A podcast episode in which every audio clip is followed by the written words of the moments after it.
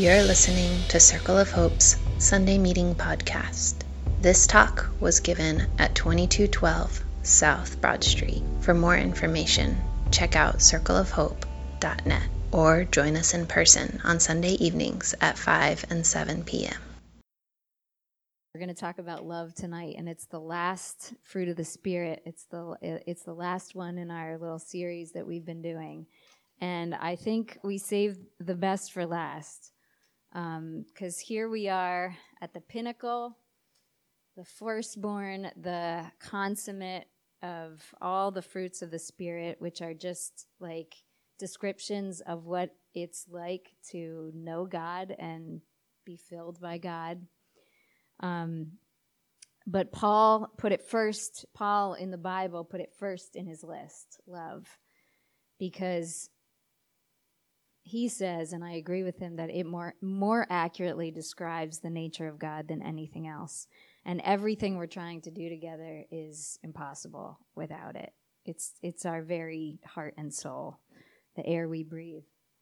And uh, I like how Paul says it if my click does my clicker where's Josh? Oh yeah, thank you.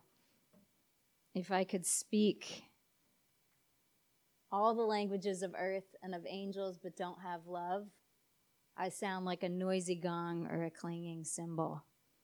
If you've ever had a, a child who plays the drums, you know what that's like.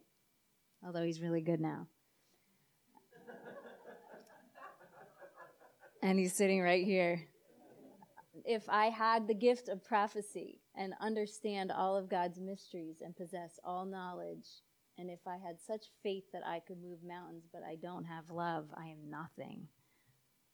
If I give everything I have to the poor and even sacrifice my body, I could boast about it, but if I don't love others, I gain nothing. So it doesn't matter how smart or special or religious or successful you are Paul's saying if we're not motivated and filled by love, we're kind of missing the whole point. So, what, what does Paul mean by love? Because, you know, there's a lot of different ways to think about love, a lot of different kinds of love, a lot of versions of love out there. So, in order to find out what love is, I did what any free thinking person does, and I Googled what is love. And the first thing that came up was this song from 10th grade. Play a little bit of it for us, Josh. What is love? Baby, don't hurt me. Don't hurt me no more. Baby, don't hurt me. Everybody's dancing. No more. Thank you.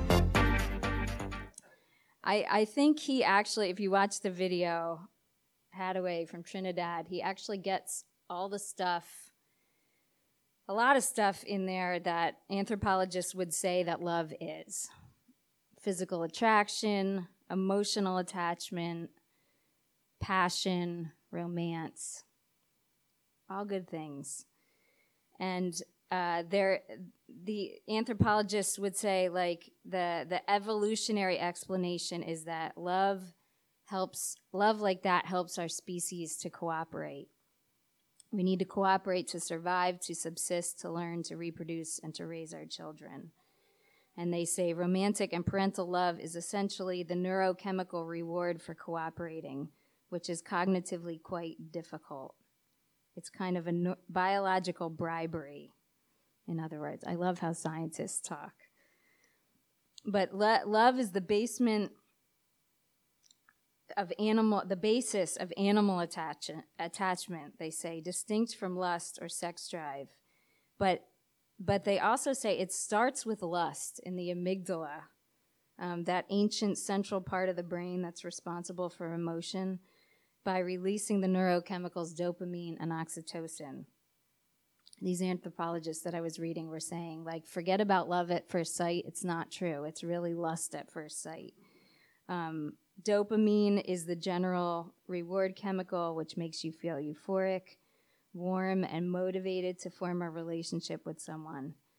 Oxytocin works to lower your inhibitions by by um, to forming a relationship, and this attraction, they say, is triggered by by physical signs, and, and they were also describing that like we all have like a, a genetic map um, that we've kind of developed growing up of like the kind of partner that that that we might want to have. Um, I was thinking about how Jeff pretty much asked me to marry him on our first date, and I was really I didn't know what to do with that, but I liked him anyway. I, I knew I liked him, so I stuck around. If the relationship continues, it moves to the neocortex, the, the, the part of the brain responsible for social cognition, where all that trust and empathy and planning ahead and trying to coordinate your life with that person sits. In this experience, the brain is flooded with an opiate called beta endorphin. And so when you're with that person, it's very addictive. You, when, when you're away from that person, you go through this like withdrawal and you want to go back and get another hit. But the scientists all agree that our experiences of love are influenced by factors that cannot be put into any kind of algorithm. It's not um, it's not that scientific, and so I think that's why all the dating apps have limited success. And of course, sustaining love is a lot harder than getting into it. Indifference kills love way more than hatred does. And I, I think we all know about that, like the, the challenge to keep caring in all of our relationships. So that's where science, I think, points us to a power greater than ourselves. And I say we need the love of God to enable us to keep caring um, beyond these initial moments Haddaway's singing about. And Jesus actually provides it. So you know when when Paul is talking about love in First Corinthians, this kind of love, um, the word that he uses in the Greek, and there's like seven different Greek words for love, and they all describe like different kinds of, of love friendship love, familial love, uh, physical love. But the word that he uses is for divine love. Um, specifically the self giving love of God in Christ on the cross. So I, I was glad Susie picked that song because um, that is that is specifically the kind of love that Paul is talking about here, the love of Christ on the cross. And he he says that uh, this is the foundation of everything. This this soul love, agape, this love that we get from God. And so that's the kind of love I want to offer to you tonight as the fruit of the Spirit and the fullness of love. It's love that must be received first. It's love that is otherworldly, but through the gift of Christ, it's embodied in us here now. We can know it, we can share it. In fact, we do express it. So, the love of God in Christ is a that is a fruit of the Spirit doesn't stand in judgment of others, but rather lays down our lives for them. It wins the victory through all kinds of acceptance and embrace, even of negativity, imperfection, ambiguity, and contradiction. It allows us to hold and transform disorder and absurdity and tragedy. And it's why Paul says that the message of the cross is foolishness to people who, uh, to the powerful, to people who are successful in the ways of the world, but to those who are being saved, it is the power of God. Our, our friend Steve died this week suddenly, um, and, it, and it felt really absurd. I think some of you knew him. Um, part of our congregation, but he just he had a routine tent like elbow surgery, and the next morning he wasn't feeling well, and um, it turns out he had a blood blood clot and he died. And it, it makes no sense. We can't find reason for all the death and destruction and tragedy in the world. I think only the cross makes a way for us to stay present to the pain and move through. I think without following Jesus through suffering, it's easy to become cynical and depressed, bitter, addicted, and for good reason. There's no meaning in the death of all things and the imperfection of everything. I think that God shows us that the deepest meaning is actually in the embrace of all that meaninglessness on the cross. God, God transcended it by dwelling in it. And I think thus makes a way for us to follow him through all the absurdity and tragedy and contradiction. But I think what we see in the world today is a great, it's a great workaround, um, a great escape from, from entering into that absurdity and confusion. Um, and, I, and I'm afraid it's a great death of opportunity to avoid the cross, but that's the temptation that we have uh, every second. Um, my friend Hashan from high school sent me this video. Uh, it's um, an animation. You might have seen it before because I like find things like a year or five years later. Um, so it came out last year. Um, but I think it, it, it's a little dark, but I think it describes this um, this compulsion to avoid what's dark and ugly.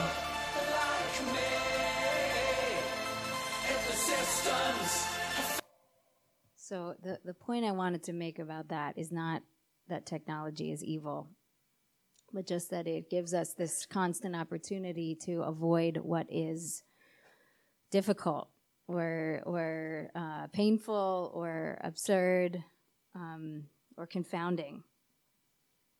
And I think the the greatest enemy of ordinary daily goodness and joy is not imperfection, but the demand for some supposed perfection. And so the invitation of the cross meets us there in that demand, providing a way through the dark side of life and all its disappointments. It invites us to see with the eyes of the crucified one who, can, who holds all of the contradictions. Only He can help us be patient and trusting and compassionate in the presence of human misery and failure, especially of our own. And I think without that perspective and that hope and that presence, it's easy to harden and retreat. Richard Rohr, um, one of my favorite theologians, and I know many of yours, says that our wounds can no longer wound us once we gaze upon Jesus and let him return his message from the cross. And so his uh, his invitation to know love would be like a call to prayer and contemplation. But he would say that um, the the message of the cross is essentially to to um, receive these these words that Jesus actually said from the cross, to receive that we will and must face a feeling of forsakenness, that we must eventually be able to say, "Father, forgive them, for they they know not what they do," and that we might end our life by saying, "Into Your hands, Lord, I entrust my spirit." And of course, life is so much fuller if we don't wait till the end to do that. This is how we learn the ways of love, and this is how we grow in love. Two people that that really uh, who really did that when they were young um, did this whole like entrusting their spirit thing to God are, are Francis and Clare of Assisi, and they keep inspiring me a lot. So this is why when my dad takes me to Italy, to the homeland in a few weeks, uh, to find our grandparents' home, we're going to make a straight detour to Assisi first. We're going there. Um, I like Francis and Clare so much because they they spurned um, the whole success and war and economic agendas of 13th century Europe, and even though they could have gone far in them and they dropped they dropped out instead because they fell in love with Jesus and their wealthy families were not happy about this. Um, Francis did it first. If you have heard the story or seen the movie Brother, Sun, Sister, Moon that Rod always talks about from the 70s, uh, Francis like strips down. He takes all his clothes off in front of the the cathedral that is, you know, espousing this religion of perfectionism, and um, he he basically wonders out loud why everybody's ignoring Jesus' command to sell everything they have and give it to the poor, and oppressing people in a lot of other ways. And then Clare, um, who was a little younger than him, really wanted to to follow him, and um, he helped her. And he he got in big trouble for like cutting all her hair off and um, allowing her to be part of the mission with some other women. God forbid, and I don't I don't think women were doing that. Um, at that time, and their fathers hunted them down for a while for all this nonsense. Uh, I have an Italian father, so I'd be scared of that too. But they persisted on these lives of poverty and chastity so that they could follow Christ as, as fully as they heard the invitation. Francis started a movement with other young men, um, traveling around preaching, speaking truth to power. He, you know, he gets known for this like kind of bird bath theology. You see him with like animals and stuff, and that was just, I think that that you know he really did like call out the revelation of God in creation, but that was it's just a piece of what he did. Um, and then young Chiara, she started a home with other women, a home of mercy to care for the poor, and um, these women took vows never to wear shoes and never to eat meat, and they just tried to rely on God for everything what I really want you to remember is that they were both known for this joy, this absolute joy and contentment. It was it was all based on this uh, on this um, embrace of their vulnerability and weakness and smallness, their littleness. Uh, people who have followed Francis over the years uh, have been called the little brothers of Jesus. I like that. These two revealed that the invisible world is an active doorway. I'm sorry, these two revealed that the visible world is an active doorway to the invisible world, which is much larger than the visible world. And sometimes we call that mystical insight the, the, inc- the mystery of the incarnation or the union of the material and the spiritual worlds, or simply Christ. Francis and Clare revealed that matter is and has always been the hiding place for the Spirit, forever offering itself to be discovered anew. That God can actually be known here, right now, in the midst of everything that happens in Philadelphia. So I want to leave you with some more of Paul's words about love in case you fear that you can't access it enough to meet your needs.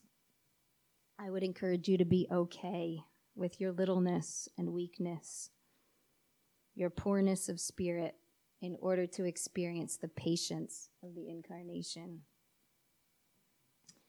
In our weakness, He is strong, and in fact, we are able to do some amazing things together.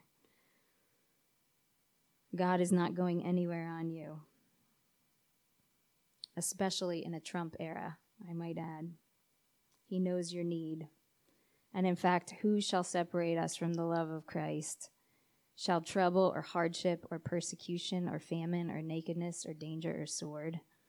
As it is written, For your sake we face death all day long. We are considered as sheep to be slaughtered. No, in all these things we are more than conquerors through him who loved us.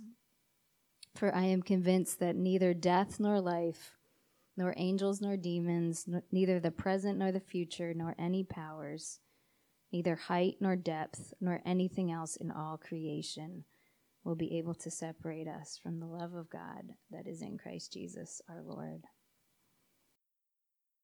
Thanks for listening to Circle of Hope's Sunday Meeting Podcast. If you want to talk about it or get connected to a cell, You can find one under our Connect dropdown at circleofhope.net.